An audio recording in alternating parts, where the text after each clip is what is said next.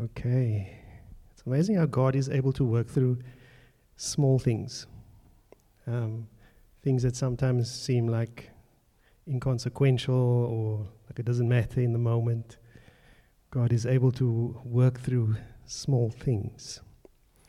And so as we continue our short series on Christmas themes this evening, that's actually what we're going to be looking at how God uses things that are very often by us overlooked, in particular small things, and how God very often chooses to use those small things over other bigger things. And so we want to start by looking at the Christmas story. And we're going to read a few verses that we are in no doubt going to be reading over and over for the next few weeks. But we want to see how vitally important the role of small things played was even in the Christmas story. And then as we'll try to branch out from there, and we'll see where the Lord leads us. So we're going to read from Luke chapter 2. We'll read the first 12 verses there. Very well-known text. This is what it says. In those days, Caesar Augustus issued a decree that a census should be taken of the entire Roman world. This was the first census that took place while Quirinius was governor of Syria, and everyone went to their own town to register. So Joseph also went up from the town of Nazareth in Galilee to Judea, to Bethlehem, the town of David, because he belonged to the house and the line of David. He went there to register with Mary, who was pledged to be married to him and was expecting a child. While they were there, the time came for the baby to be born, and she gave birth to her firstborn, a son. She wrapped him in clothes and placed him in a manger because there was no guest room available for them. And there were shepherds living out in the fields nearby, keeping watch over their flocks at night. An angel of the Lord appeared to them, and the glory of the Lord shone around them, and they were terrified. But the angel said to them, "Do not be afraid. I bring you good news that will cause great joy for all the people. Today in the town of David, a Savior has been born to you. He is the Messiah, the Lord. This will be a sign to you. You will find a baby wrapped in clothes and lying in a manger." Now, as we know, just from having come to church a lot, that through prophecy for generations in advance, that a savior to the Jews and the rest of creation was going to be born in Bethlehem. And what is often forgotten is the fact that Jesus, this baby who was born, is actually more than just a savior. While Jesus is also the King of the Jews, if we can recall his time of crucifixion and how that was a big theme, he is also King and Lord over all creation, as we discovered last week when we focused on that. And there are a number of scriptures that point to the fact that Jesus is a king and king of all creation. There are many more than just those, but Revelation 19:13, for example, says, "He is clothed in a robe dipped in blood, and the name by which he is called is the Word of God. On his robe and on his thigh, he has a name written, King of Kings and Lord of Lords." And then, for example, Daniel chapter 7 over at Explore, we are going through Daniel. Just this morning, we went through Daniel 6. He says, "I saw in the night visions, and behold, with the clouds of heaven there came one like a son of man. And he came to the Ancient of Days and was presented before him, and to him was given dominion and glory and a kingdom." All of those texts talk about Jesus being a king. Now, when you are a king and when you are part of royalty, there's an expected degree of what we might call esteem, maybe social standing or honor or high regard, perhaps even approval, that comes along with royalty, comes along with being a king. And so as it relates to a king, one would expect a certain degree of pomp and ceremony when a royal is born. And so, for example, if we considered the modern-day British royal family and how they deal with the birth of a royal family member, we notice that for them, the birth of a royal not only signifies the continuing reign of their monarchy, but it also reassures for them a sense of hope for their future that is not just restricted to them as the royal family, but in their minds, it includes the fate of all of their nation. And so for them, and I'm sure for the rest of the other royal families that still exist around the world today, they make it a highly notable process or an occasion with rules and an etiquette in place when a baby is born in their context.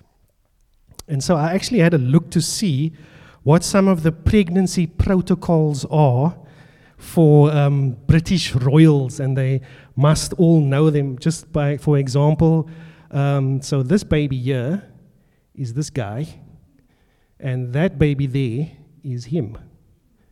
And that is the easel that they put outside when they announce that a royal is to be born. So these are some of the protocols that they have to abide by. So the first one there is that the king must be the first to know about a pregnancy in the royal family. He must be the first one. No one else can know. They're not allowed baby showers or gender reveal parties. Bummer. And then royals, as we know, as we would expect, I suppose, they must limit their travels during their time of pregnancy. No donkey rides. And then the pregnancy is announced only after 12 weeks. So there's an amount of certainty that they want to have before they make this announcement. And then royals have their own official surgeon, gynecologist. They got to watch what they wear. And then, of course, those announcements are made officially, as I showed you in that previous picture there, on an easel outside of Buckingham Palace. So everyone is now on the same page with them. Now, as we look at this list of protocols that exists, what impression do we get when we compare the birth of Jesus, who we understand is also a king? He's also royalty. When we compare his birth to the birth of these modern-day royals, what thoughts do you have when you think about that? The shepherds were told somewhere outside in the field.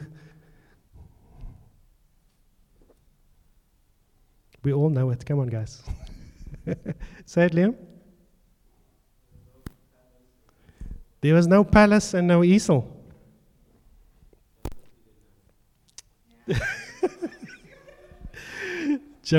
Yeah. Joseph didn't know. That was awkward. Paparazzi weren't present. Say again?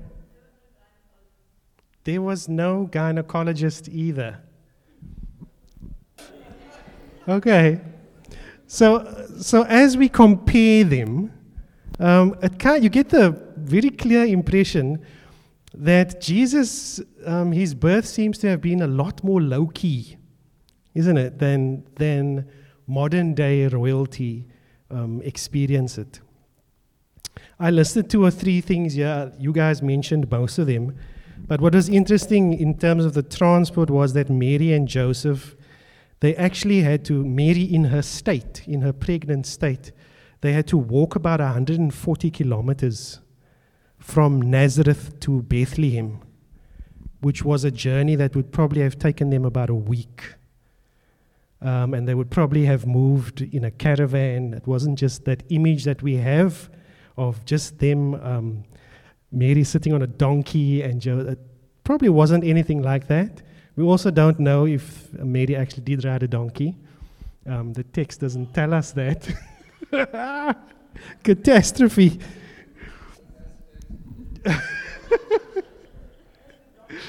Yeah, and then as we mentioned, there was no modern medical aid. There was no surgeon gynecologist present. In fact, records from early Rome record that about, in terms of maternity mortality, pregnancy that wouldn't go all the way, as it were, that the child wouldn't make it. It actually was about, in that time, about 30% mortality. So only 60%, just over 60% of births actually made it. So it was quite a thing during those times to be pregnant. There was no hospital. There was rather a space near to where animals were being kept. And some of the other things we mentioned. Now, we expect that royalty, future kings and queens, would be born in suitably luxurious places, such as palaces or the best-equipped hospitals, and their birth would be widely celebrated because of their status. But the birth of the Son of God, the King of Kings, could not have been more different to that. When I think about it, it's difficult to think of a life stage for us as human beings that is more humble, more vulnerable and lowly than a newborn. It is our stage of life where we are at our most vulnerable. And Jesus, the second person of the Trinity, could have entered creation. If we think about how we described it last week, he could have stepped into our reality as the angel of the Lord. He could have. As he did at various times recorded in the Old Testament as we interpreted, but he chose a much more unassuming, meek, average way, being born to a virgin in an average, lowly working class setting of that particular period. And so Jesus' birth would have been seen as not big enough, not great at all in the eyes of the world at that time, not on par with the expected setting royalty ought to be accustomed to.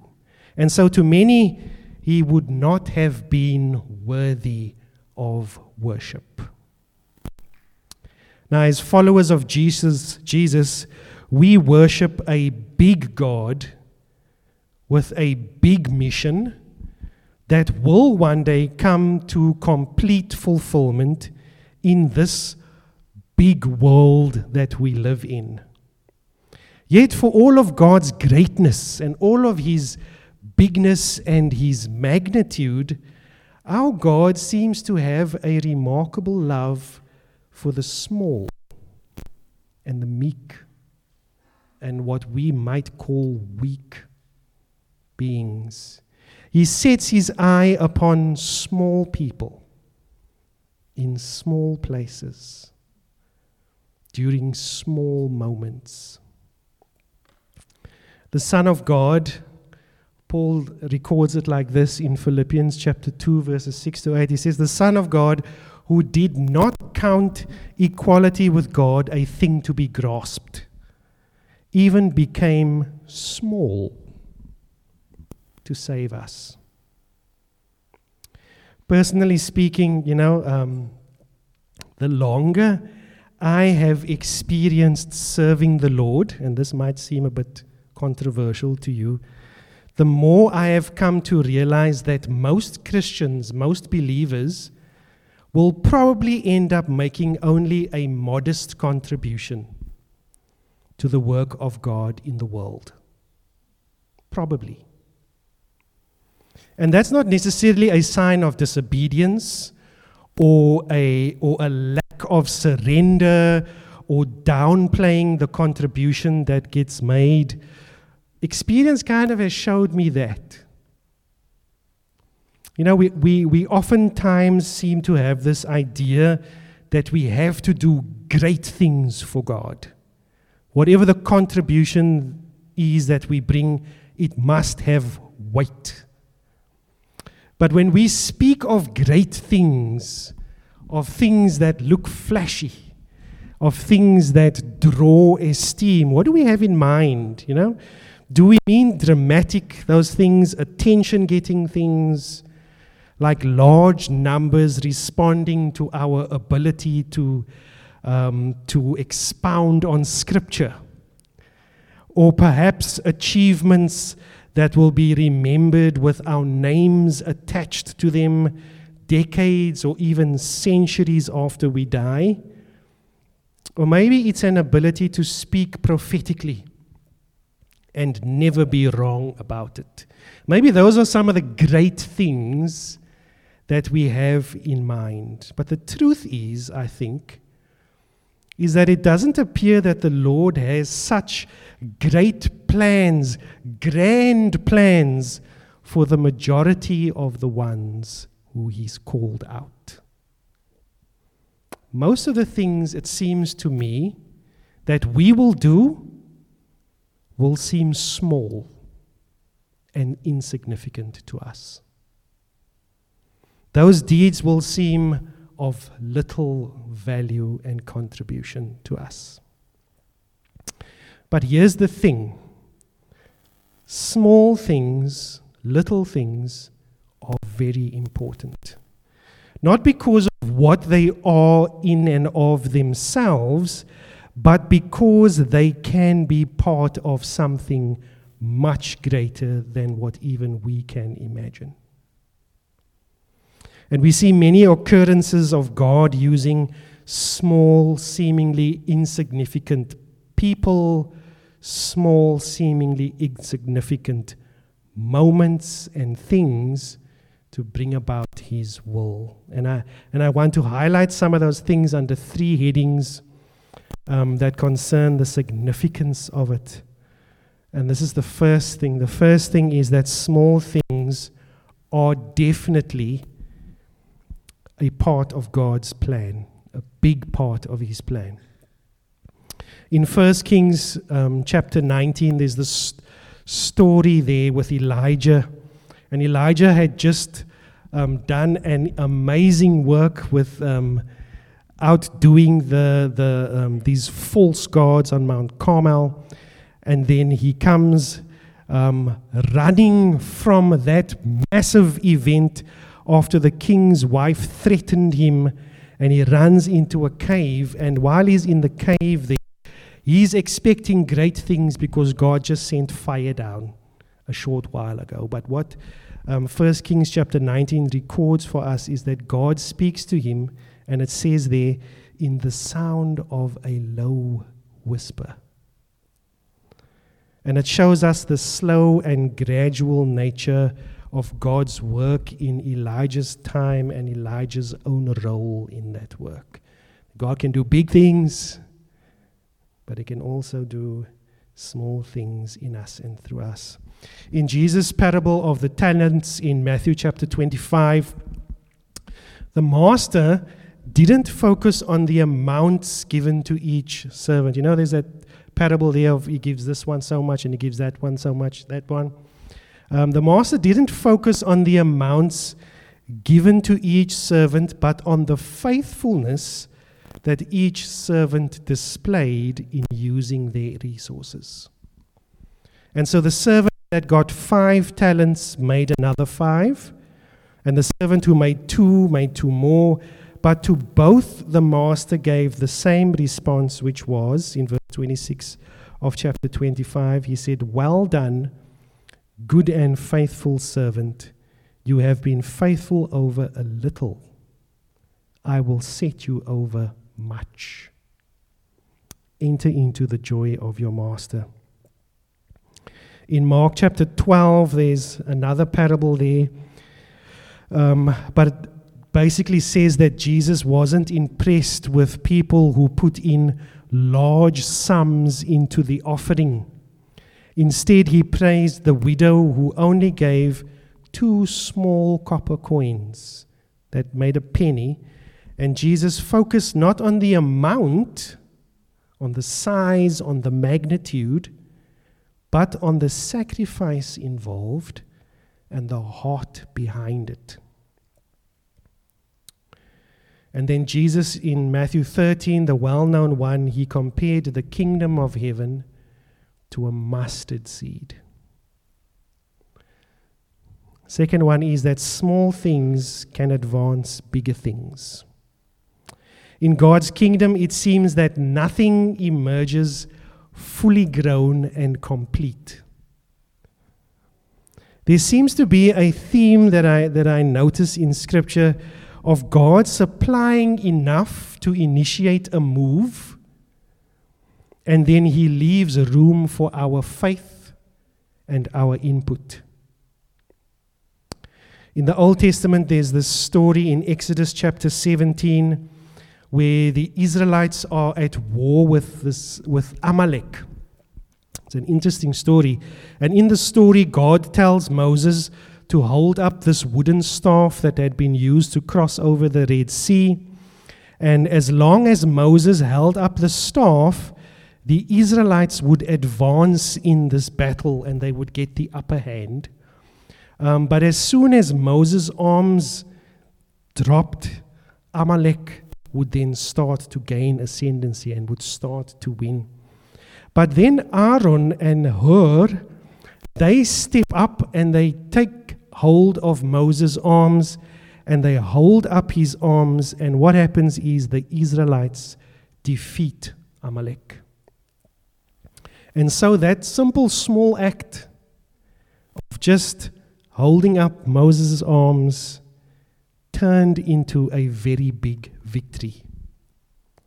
And then there's the story of Zechariah, who records how the temple was being rebuilt after the Israelites returned from exile. And he makes this very well-known statement in chapter 4 and verse 10. He says, "For whoever has despised the day of small things shall rejoice and shall see the plumb line in the hand of Zerubbabel." A plumb line is a construction tool. They're busy rebuilding the wall. And so the process of building is a lengthy process. It is a process of taking one small stone, putting it on top of another small stone, until all of these small stones together make a big, big wall. And so Zechariah is saying here that if we are genuinely faithful in the day of small things, then our small obedience will become something big. But very often, not usually right away, and not often in the ways that we expect. The third one there is that small things reflect Christ. One of my favorites, and I'm sure one of Kirk's favorites as well, is in Matthew chapter 18 and verse 5. We see how Jesus valued small children and urged others to do the same. He says there in verse 5, "Whoever receives one such child in my name receives me." And so when we read this almost immediately reminds us of those who serve in children's ministry. And there are many of us here who serve in children's ministry. And how Jesus values that input.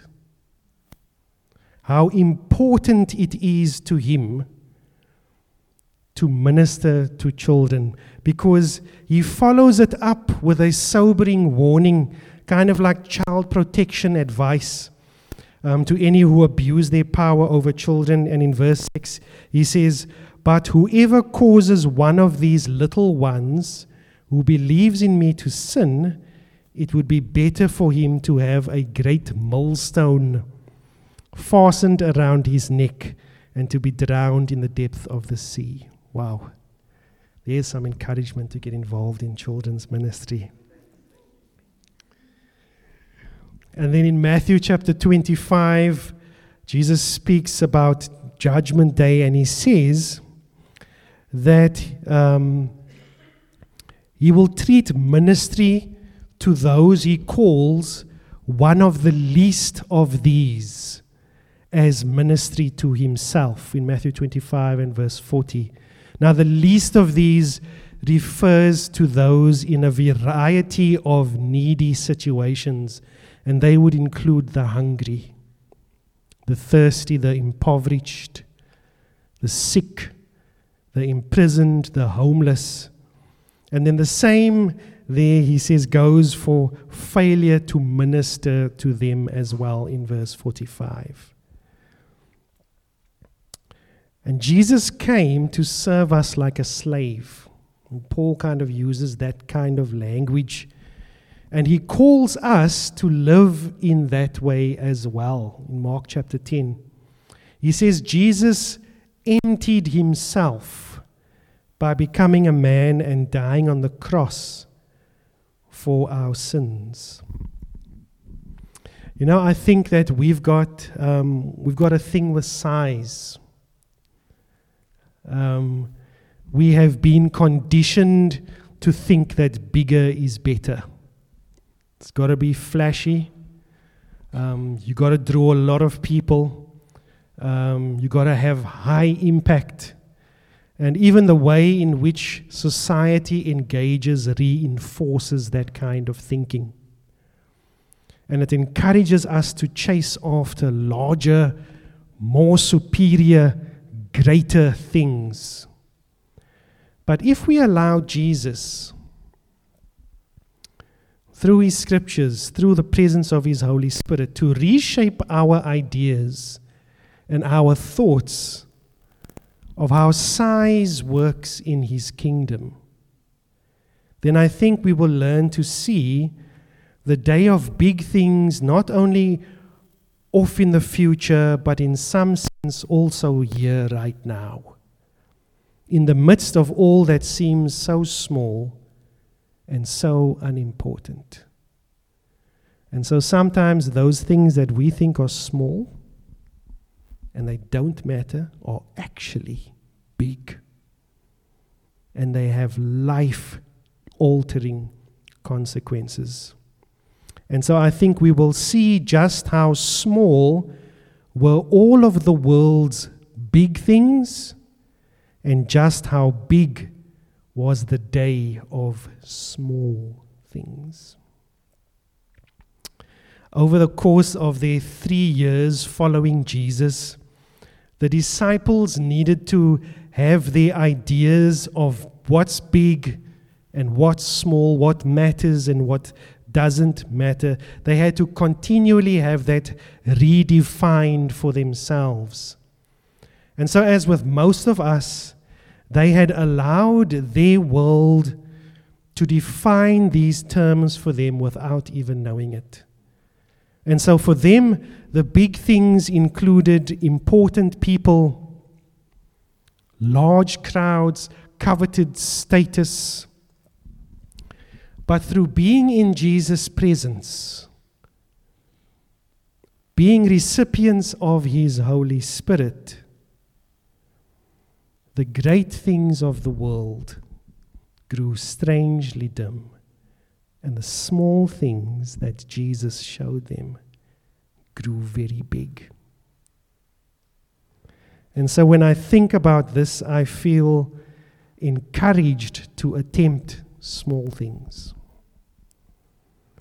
You know, the big God that we serve is apparently patient enough to endure centuries of small days. His kingdom, which will one day cover the earth, doesn't start big.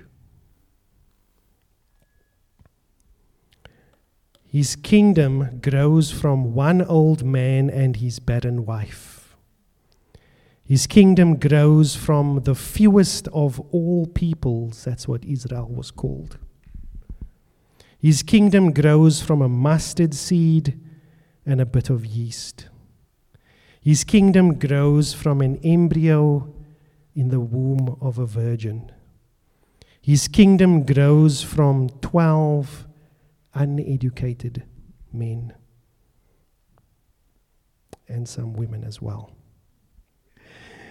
In closing, what does it look like for us to live this way of not despising things that seem small and unimportant to us? What does it mean for us? What will it mean for us to worship a God who works like this and who actively chooses to rate things that are small as important? I think it will mean for us praying for the big stuff, longing for the big move of God, and working for the big, all while faithfully and contentedly devoting ourselves to the small. Praying for revival, and then come and prepare coffee and tea. Dream of the knowledge of God's glory flooding the earth, as Habakkuk chapter 2 describes it for us. And then bring a taste of that glory when you encourage someone in life group or when you meet someone on the street and pray with them. Experience the glory of the presence of the Lord in worship and praise as we do this evening. And then go home and make a sandwich and a cup of coffee for a hungry homeless person. You see, as long as we expect the big to come now and on the world's terms, whether in our churches or whether in our cities or even in our souls, we will be tempted to forsake the seemingly weak instruments of faith and faithfulness. And so we might find ourselves, instead of planting, watering, and waiting for God to bring the growth, as Paul describes it in 1 Corinthians chapter 3, we may try to pump the soil with chemical fertilizer to force growth. Or we may want to install an irrigation system that ends up drowning the seed. And we may harvest out of season because we want more. And so as we think about the birth of Jesus, as we enter into the season where it will be highlighted for us in most places where we go, when we think about that and how insignificant that would have been on that day 2023 days ago, let us be reminded that big things can come from small things, and small but faithful people.